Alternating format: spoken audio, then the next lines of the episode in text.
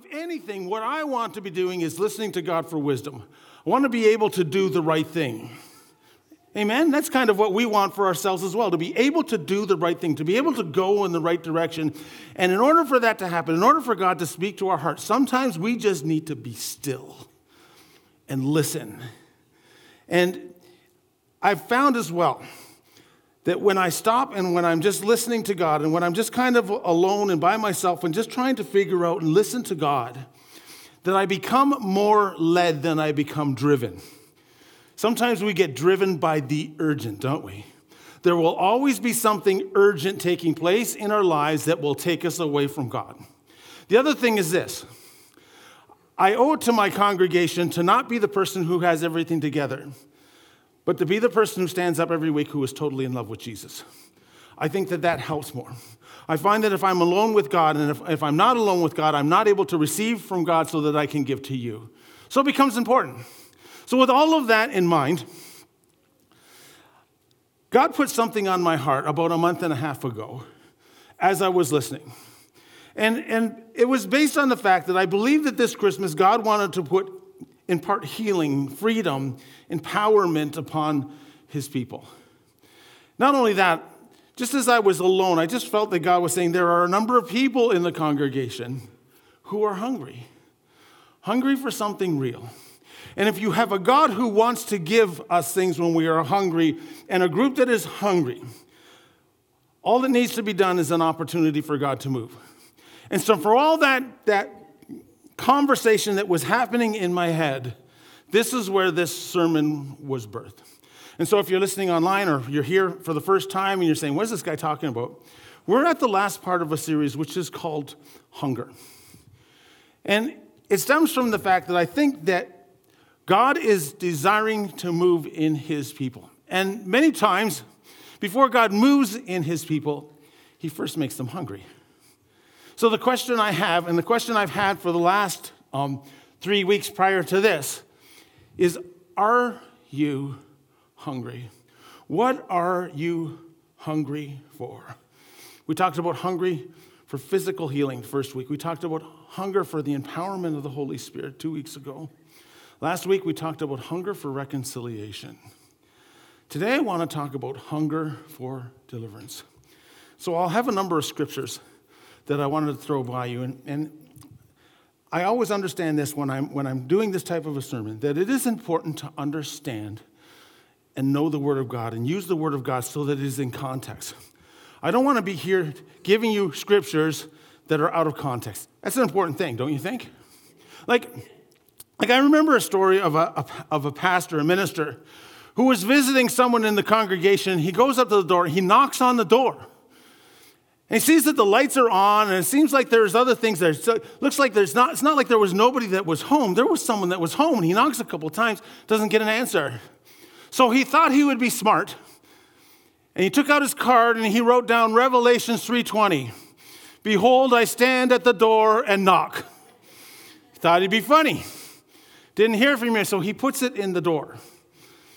So a couple days go by, and Sunday morning he comes into his office, and that exact same that exact same card was in his door of his office with this scripture read on it. Genesis chapter 3:10 which says this, I heard your voice in the garden and I was afraid that I was naked.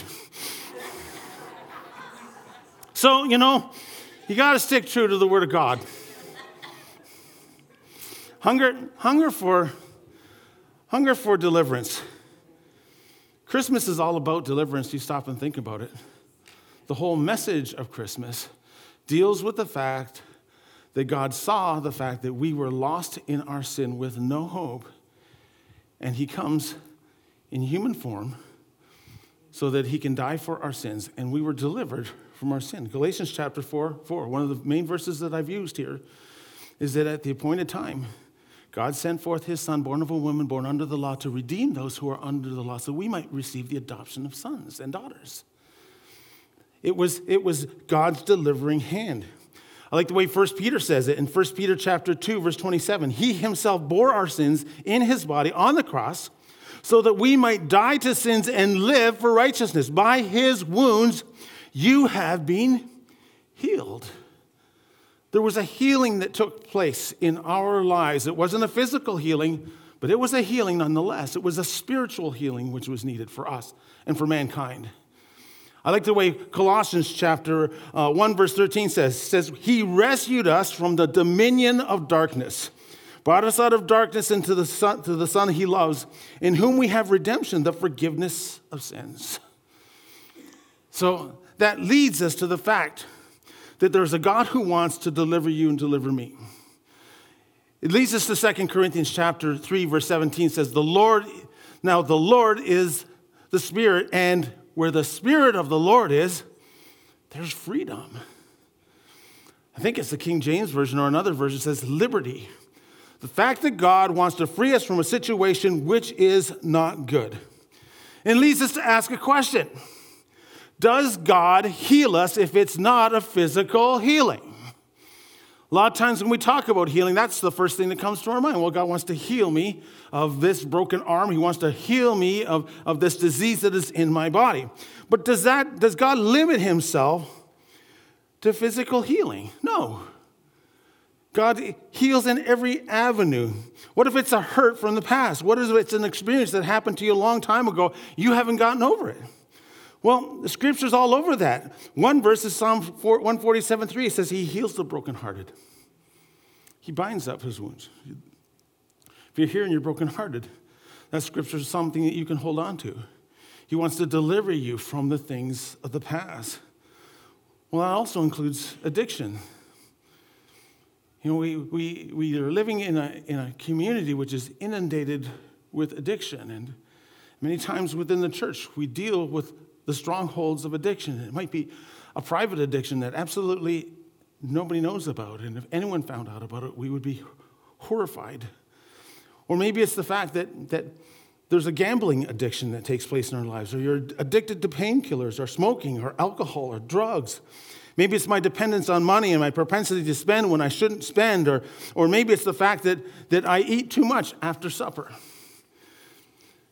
It can hit all of us. I wish I hadn't come to this sermon. This is going to hit me somewhere along the way here. And what about emotional pain? Does God deliver the emotional pain that I carry with me every day? Does He, does he carry the things that I've inherited from my parents? Well, my dad was an angry man. I'm an angry man. Kind of noticing that my son is an angry boy. Nothing I can do about that, Pastor. It's just part of my personality. I'm a worry ward. My mother was a worry ward. It's just part of the fact that that's part of my personality. There's nothing I can do about my personality.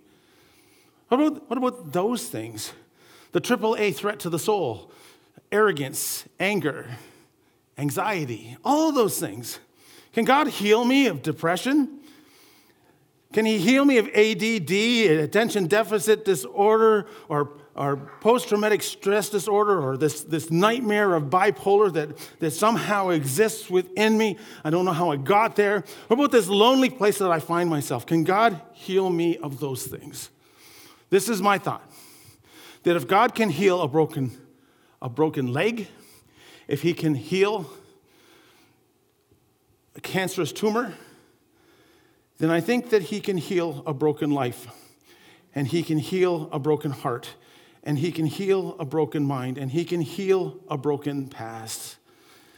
And I think that these are something, things that we need to bring about today as we begin to talk about the fact that God is a God who delivers us.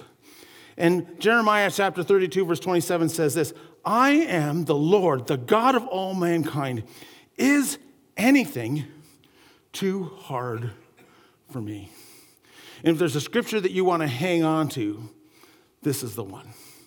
This is the one that I, I'm hoping because I believe if God were to give some of us a gift, and if we were to uh, silently say, God, if you could deliver me from this bondage in my life, if you can, if you can deliver me from this thing that has held me down for so many years, that would be the greatest Christmas present that you could possibly give. And so, and something so vast when you're talking about addiction, when you're talking about emotional illness, when you're talking about issues in terms of the mental realm, that's pretty vast.